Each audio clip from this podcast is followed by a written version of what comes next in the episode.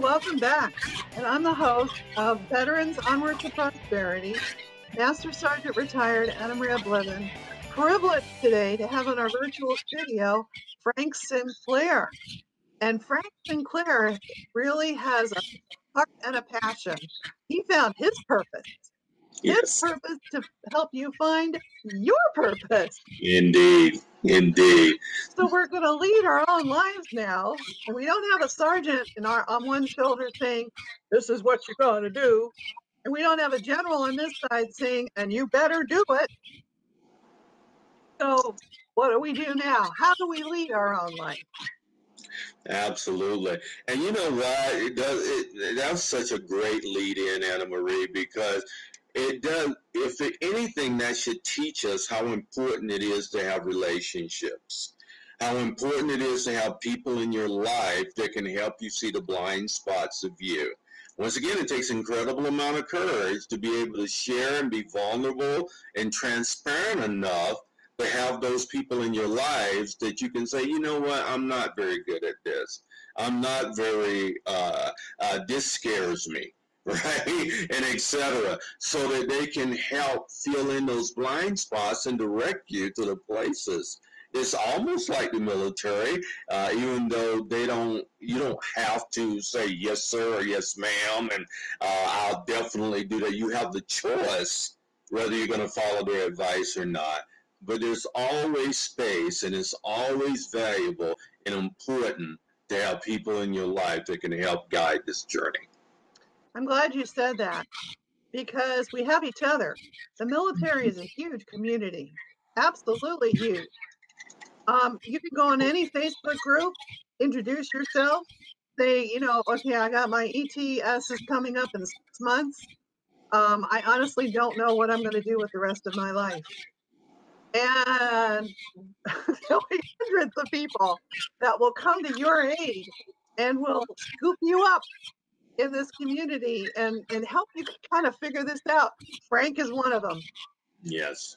I like to think that I am. We are, you know, the coaching space is, has become incredibly large uh, uh, in communities and in life now. Um, even before I became a coach, I was pretty cynical about it because I, I, saw people that wore the moniker that didn't bring much value in the space. So, you know, so I was pretty cynical, and I can understand uh, that people are cynical about space because you have to pay to do that. But anything worth movement is worth investment. Uh, that's just the way life is. If you're not willing to invest in the most important part of your life, yourself, then you should not be surprised when you get stuck, right? So uh, we we want to make sure that we help people not get stuck, help them to navigate, take away some of the false narratives about military transitioning versus being a civilian. Help people understand that they're valuable. There is no persons on earth that more, are more qualified to come out here and do incredible work in community and life than than our uh, heroes uh, from the military. Absolutely, absolutely. And I do know that there is some work being done to help employers understand you couldn't ask for a better employee. Yeah. Consider yeah. the fact that we're well trained, well disciplined, right? Yeah. And what more do you want? Reliability, dependability is in our DNA. It is. I think where where the where the, the collusion comes is that uh, some of us have mindsets that you know certain things trigger you. You know certain thing makes you uh, so you go, oh yes, this is my space. But when people aren't willing to deal with some of the internal stuff, in the military hide a lot. You know, it's just the truth. We do because we have mission. They're pretty clear cut, and we know what we need to do. When there's not a lot of pushback, right? you go to a mission, you do that. Out here, there's a lot of pushback. You do get an opportunity to add or or subtract from missions and work and stuff. So uh, it's totally a different mindset. So it throws us off a little bit that people are expecting our input, that they want our input then they, uh, and if you don't, and you're not looked at as a full contributor, right? Is is we're not going to tell you everything to do. We're looking for some creativity. We're looking for you to add something valuable to our. We know you're going to show up. We know that you're gonna. If we tell you what to do, you're going to do that. But where those gaps are filled is when we're not telling you, when we're not showing you. What are you bringing? And and I think that's sometimes the lack uh, from our military members. Yes, you're right. We have to do our part. We absolutely have to do our part. And we need to understand that we're a part of a collective. Yeah. We are. We're in the military. We are still a part of a collective in the civilian world as well. Absolutely. We're, we we all share the same breath and the air and the space, right? And, and a lot of my military member friends that I've seen also because this is the way we've always done it, right? Um, leave that way of thinking behind when you transition.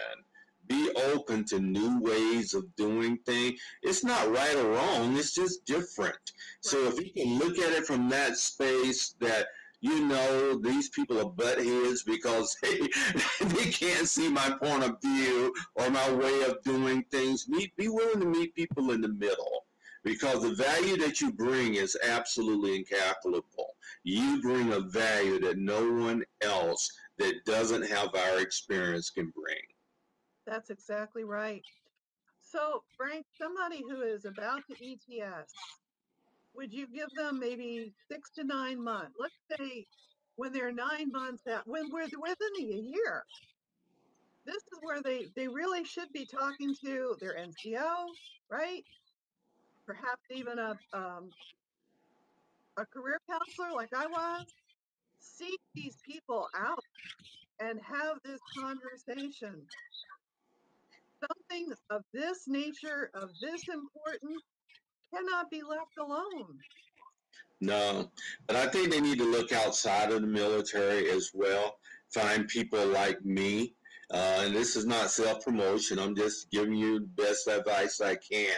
You know, I've been out of military for 38 years. I know the marketplace. I know it well. Find someone that knows the marketplace well and begin to have those kind of conversations before you transition as you figure out where you're going to live. Are you going to start a business of your own or are you uh, going to be content working for someone else? Are you going to transition to contract work, civil service work, uh, any of those type things that are going to create uh, different spaces for you? Nine months out, start exploring that. And there's a lot of places that you can explore that doesn't cost you any money. Many of us do counseling with uh, transitioning military people uh, for free, uh, just to try to give them a, a touch point of what they can expect on the other side. Start early, make sure you're taking care of your finances, be prepared if you're transitioning, if it's not going to happen immediately to a new job or something that you have finances put away that can cover you for at least six months in the journey so your mind space isn't all uh, uh, consumed with just surviving, right? You have to free up your mindset so you can show up the very best that you can. I love that. I love that. So we're going to uh, pick up where we left off in a moment after these messages.